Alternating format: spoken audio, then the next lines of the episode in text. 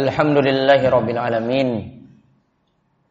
Hamdan kasiran tayyiban mubarakan fi Kama yuhibbu Rabbuna wa yardah.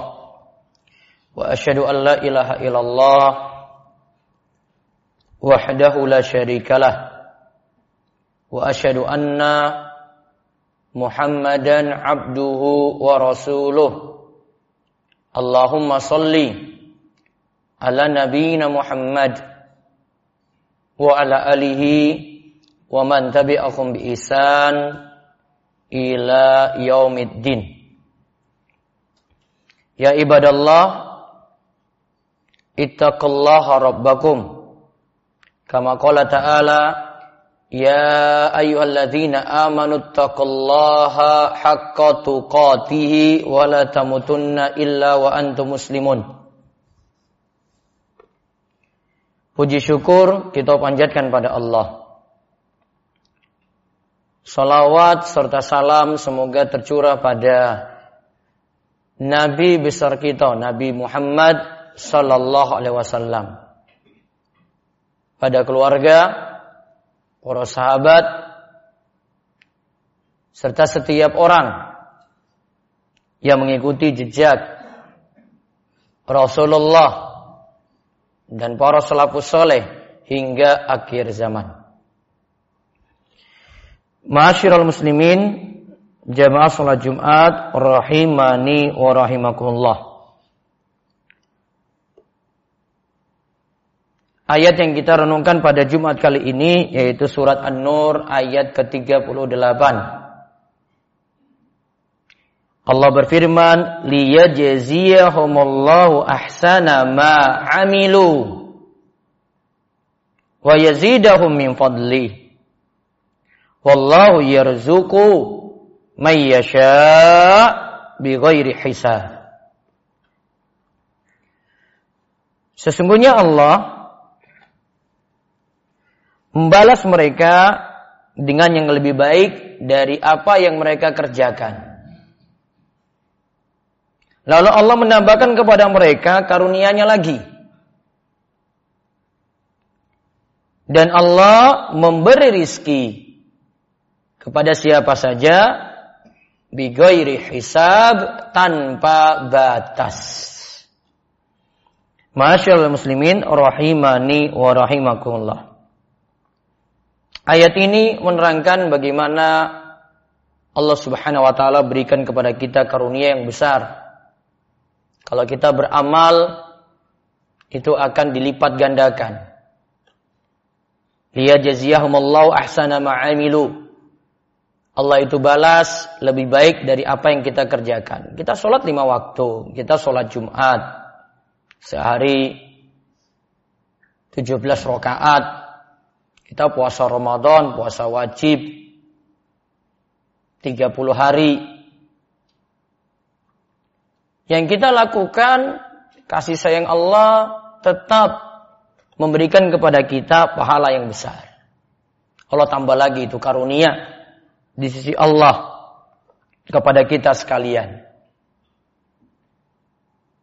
Kaitannya dengan rizki, kasih sayang Allah lagi adalah Allah bisa memberi rizki, Allah mampu memberi rizki tanpa batas. Kalau rizki tanpa batas dapat kita pahami, rizki itu tidak sebatas uang. Rizki itu tidak sebatas duit. Kata para ulama, rizki itu adalah segala sesuatu yang bisa kita ambil manfaatnya. Iya, uang itu rizki. Namun gak ada uang, tetapi Allah berikan kepada kita sehat, itu juga rizki. Kita tidak ada uang, tetapi Allah memberikan kepada anak kita, istri kita, ketabahan, kesabaran, itu juga rizki.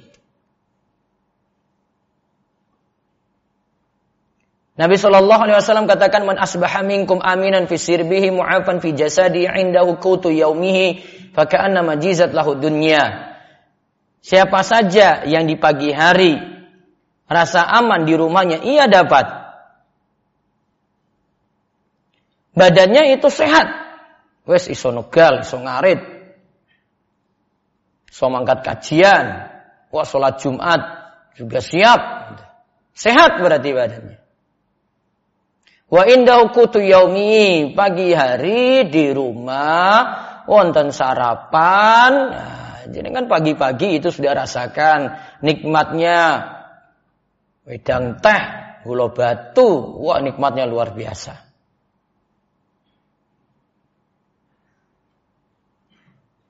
Tiga ini diperoleh rasa aman, sehat, makanan, Fakaan nama jizat lahu dunia. Sudah itu dunia di gegamban kita itu. Kita pegang dunia itu. Para jamaah, coba perhatikan. Rizki itu bukan seputar duit dan duit dan duit lagi. Kan seputar uang dan uang dan uang lagi. Orang nggak punya uang belum tentu dia nggak ada rizki. Wonten rizki pak. Wong dia bisa jalan kok, wong dia bisa pergi ngarit kok. Wah dia bisa jalan-jalan ke mana-mana kok. Wah itu sudah rizki yang dia dapat. Rizki itu segala manfaat yang kita peroleh. Kita bisa manfaatkan untuk urusan dunia kita maupun urusan ibadah kita. Allah itu beri itu bigoiri isab itu tanpa batas tuh rizki tadi. Iya benar itu tanpa batas. Tak hingga itu pak. Itu tak terhingga jumlahnya. Mau dihitung-hitung nggak bisa. Itu balasan saking Allah Subhanahu wa taala. Masyiral muslimin rahimani wa rahimakumullah. Di bulan Ramadan kita lewati hari-hari yang pahala itu berlipat-lipat. Sebenarnya ba'da Ramadan kita bisa dapati lagi amalan yang berlipat-lipat. Jika kita mau mengikuti apa yang dipetuahkan, dinasihatkan, oleh baginda besar Nabi kita Muhammad sallallahu alaihi wasallam. Ada lima hal di sini yang di luar bulan Ramadan pun pahala kita itu kita bisa dapat berlipat-lipat. Yang pertama, kalau kita pentingkan yang wajib daripada yang sunnah, pahala saking amalan wajib itu lebih besar daripada amalan sunnah. Sholat lima waktu pahalanya lebih besar daripada sholat sunnah. Sholat lima waktu lebih besar pahalanya daripada sholat tahajud. Daripada sholat duha. Sholat subuh lebih besar pahalanya dibandingkan sholat malam semalam suntuk. Maka makin besar pahala kita, kita dapati, ayo kita perhatikan yang wajib. Contoh lagi di bulan Ramadan ada sholat taraweh. Sholat isya tetap lebih utama daripada sholat taraweh. Sholat subuh lebih utama daripada sholat taraweh yang 11 rakaat tadi. Karena sholat subuh itu amalan wajib. Maka untuk dapatkan pahala besar, ayo kita pentingkan amalan-amalan wajib ba'da Ramadan. Yang kedua, amalan bisa berlipat lagi adalah karena kita lakukan amalan-amalan yang nilai pahalanya itu lebih utama, lebih besar. Ada situ misalnya pernah Imam Syafi'i itu mengatakan, "Tolabul ilmi afdalu minan nafilah." Kita ngaji, belajar ilmu agama lebih utama daripada kita melaksanakan ibadah sunnah. Ngaji, dengar ceramah sebentar, disimak baik-baik, ambil ilmu, ambil manfaat, itu lebih utama daripada kita melaksanakan sholat sunnah. Karena dengan ilmu tadi menuntun kita untuk lebih bagus lagi amal soleh kita. Mau amal soleh kita bagus, berkualitas, walaupun sedikit, ya ayo kita ngaji. Maka dengar, dengarkan ilmu-ilmu saking Quran, hadis yang dibawakan oleh para ustadz, para kiai, nah itu membuat pahala kita itu besar. Di ilmu amalan yang lebih berkualitas, menuntut ilmu amalan yang berkualitas daripada amalan yang lainnya. Kemudian yang ketiga yang membuat lagi amalan kita lebih besar pahalanya adalah amalan yang makin ikhlas. Amalan yang ingin cari ridhani Allah. Amalan yang tidak ingin cari pujian manusia. Amalan yang bukan ingin harap dunia namun harap pahala, harap kebaikan yang Allah nanti berikan kelak di surga. Allah katakan tentang sodako, intubdu sodako tifani imma hiya, wa intukfuha wa tu'tuhal fuqara fa huwa khairul lakum. Wal yukaffir ankum sayyi'atikum wallahu bima ta'maluna khabir. Jika kamu tampakkan sedekahmu, maka itu baik sekali. Mau tampakkan sedekah, monggo. Namun jika kamu sembunyikan sedekah tadi, maka itu lebih baik. Dan kamu nanti berikan kepada orang-orang fakir. Maka menyembunyikan itu lebih baik daripada menampakkan. Dan Allah akan menghapuskan dari kamu sebagian kesalahan-kesalahanmu. Dan Allah mengetahui apa yang kamu kerjakan. Coba lihat di sini. Dibandingkan sedekah terang-terangan dengan sedekah sembunyi-sembunyi. Allah katakan wa in tukhfuha wa tu'tuhal fuqara fa huwa khairul lakum. Jika engkau sembunyikan diam-diam untuk sodako, maka itu lebih baik bagi kalian. Walaupun sedekah terang-terangan tadi tidak dipermasalahkan, namun yang sembunyi-sembunyi lebih baik. Tanda lebih baik ini berarti menunjukkan pahalanya lebih besar. Maka berusaha jaga niat ikhlas ketika kita beramal soleh. Mau sodakoh jaga keikhlasan, ingin lakukan sholat sunnah, sholat malam jaga keikhlasan, ingin lakukan puasa sunnah juga jaga keikhlasan, semua cari ridho Allah. Yang keempat yang membuat pahala itu besar lagi adalah pahala semakin besar jika kita manut tuntunan kanjeng Nabi. Karena kalau kita beramal tidak menurut tuntunan, amalan itu tertolak. Oh berarti kalau amalannya itu sesuai dengan tuntunan kanjeng Nabi, berarti amalannya diterima dan tentu pahalanya lebih besar. Kata Nabi Shallallahu Alaihi Wasallam, "Man ahdatsa fi amrina hadza malisaminu fawaraddun." Siapa yang membuat-buat perkara baru dalam agama kami ini, maka ajarannya itu tertolak. Maka sholat itu ada tuntunan, puasa itu ada tuntunan, zikir itu ada tuntunan, Sampai kita mau pergi berhaji juga ada tuntunan. Kita disuruh manut pada tuntunan Nabi kita Muhammad Sallallahu Alaihi Wasallam. Makin manut, makin kita sama dengan kanjeng Nabi, makin besar pahala kita di sisi Allah Subhanahu Wa Taala. Lalu yang terakhir, yang kelima, amalan yang dijaga ajak continue itu lebih bagus daripada amalan yang cuma sekali-kali saja nggak dilanjutkan continue. Tiap hari kita berusaha jaga kopiah subuh, jaga terus. Besok lagi kopiah subuh, jaga lagi. Kopiah subuh, jaga lagi. Kopiah subuh, jaga lagi. Itu lebih baik daripada sholatnya banyak-banyak, langsung 20 rakaat. Eh, cuma satu malam saja. Setahun nggak sholat 20 rakaat lagi. Kata Nabi SAW, Inna ahabal a'mali ilallahi adwamuha wa in Sesungguhnya amalan yang dicintai oleh Allah itu adalah amalan yang ajak, continue, berlanjut, walaupun jumlahnya sedikit. Mending kita pentingkan yang wajib-wajib dulu, namun rutin. Ustaz, saya nggak lakukan ibadah sunnah gimana? Wes, ora masalah. Wajib dulu.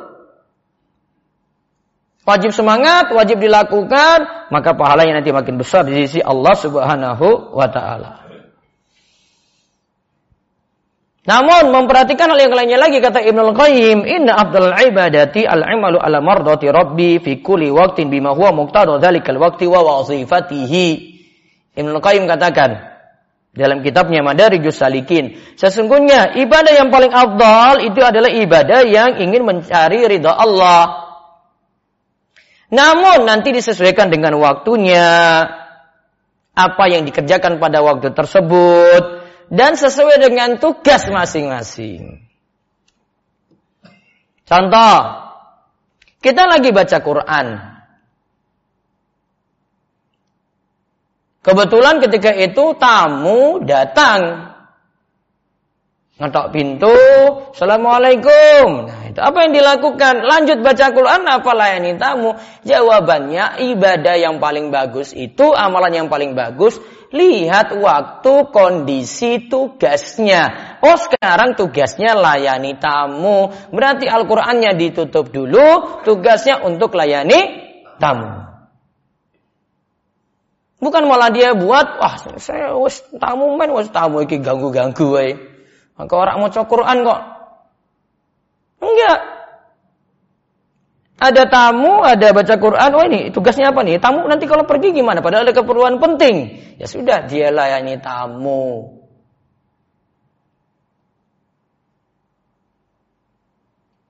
Namun kita kadang mesti korbankan urusan dunia kita juga demi ibadah. Misalnya, ini lagi musim kering, pakan ternak entek habis.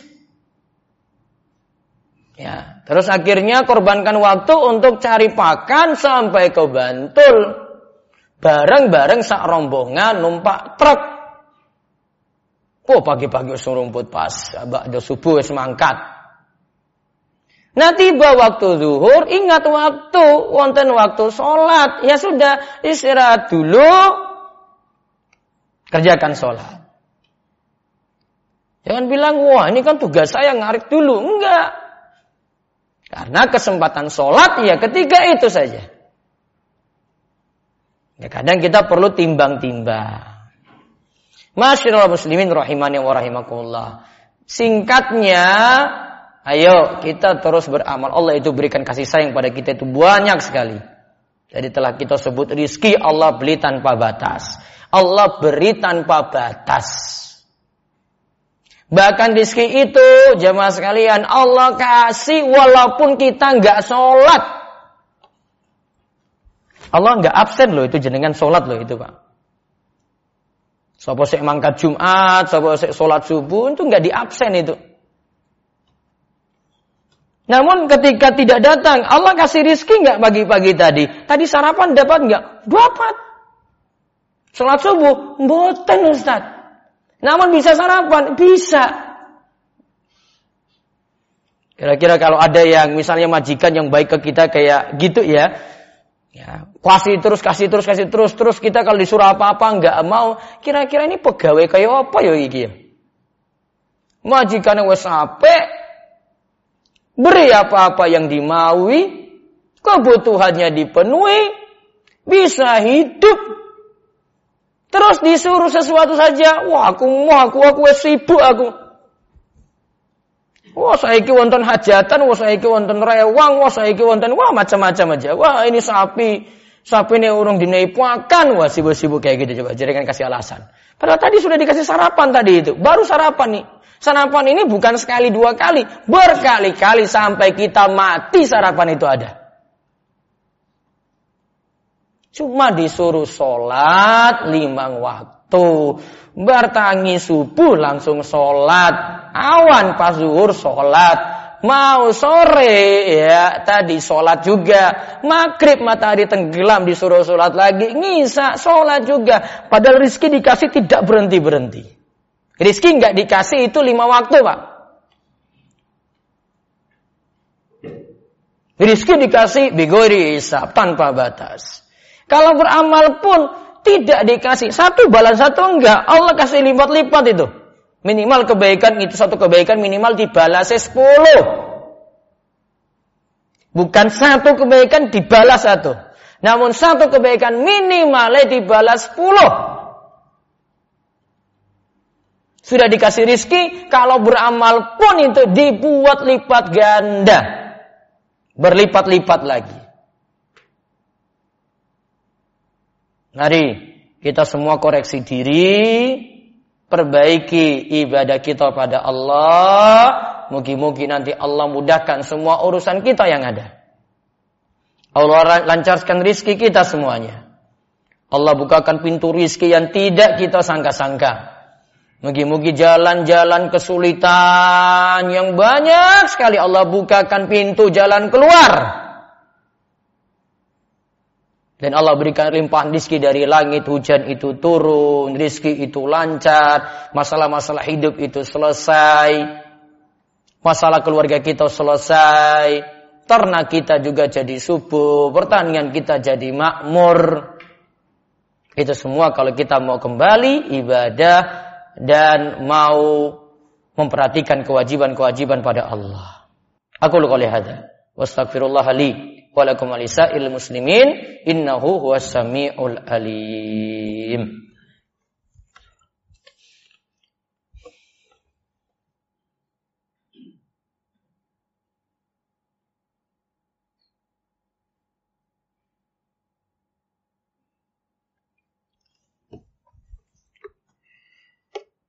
Alhamdulillahi haqqa hamdihi ahmadullah wa ashkuruhu واشهد ان لا اله الا الله وحده لا شريك له واشهد ان محمدا عبده ورسوله اللهم صل على نبينا محمد وعلى اله ومن تبعهم باحسان الى يوم الدين يا ايها المسلمون اتقوا الله ربكم كما قال تعالى يا ايها الذين امنوا اتقوا الله ولتنظر نفس ما قدمت لغد Wa qala ta'ala innallaha wa malaikatahu yusholluna 'alan nabi ya ayyuhalladzina amanu shallu 'alaihi shallu 'alaihi wa sallimu taslima. Allahumma shalli 'ala Muhammad wa 'ala ali Muhammad kama shallaita 'ala Ibrahim wa 'ala ali Ibrahim innaka Hamidum Majid. Allahumma barik 'ala Muhammad wa 'ala ali Muhammad kama barakta 'ala Ibrahim wa 'ala ali Ibrahim innaka Hamidum Majid. Allahumma ighfir lil muslimina wal muslimat wal mu'minina wal mu'minat al ahya'i minhum wal amwat innaka sami qarib mujibu da'wah Allahumma inna nas'aluka al-huda wat-tuqa wal afaf wal ghina Allahumma inna na'udzubika min zawali ni'matik wa tahawuli afiyatik wa fujaati nikmatik wa jami'i saqatik Allahumma dfa'anna al-bala wal ghala wal waba wal fasha wal munkar wal bagya was suyufa wal mukhtalifa wasyada'id wal mihan. Ma dhahara minha wa ma batan. Min baladina hadza khassatan wa min buldanil muslimin ammatan. Innaka ala kulli syai'in qadir. Rabbana la tu'akhidna in nasina aw akhtana. Rabbana wala tahmil alaina kama hamaltahu ala ladzina min qablina. Rabbana wala wala tuhammilna ma la taqata lana anna واغفر لنا وارحمنا أنت مولانا فانصرنا على القوم الكافرين اللهم أسن أكبتنا في الأمور كلها وأجرنا من خزي الدنيا وعذاب الآخرة. ربنا أتنا في الدنيا حسنة وفي الآخرة حسنة وقنا عذاب النار. وصلى الله على نبينا محمد وعلى آله وصحبه أجمعين. عباد الله إن الله يأمركم بالعدل والإحسان وإيتاء ذي القربى وينهى عن الفحشاء والمنكر والبغي يعظكم لعلكم تذكرون. فاذكروا الله العظيم يذكركم ولذكر الله أكبر. أقيموا الصلاة.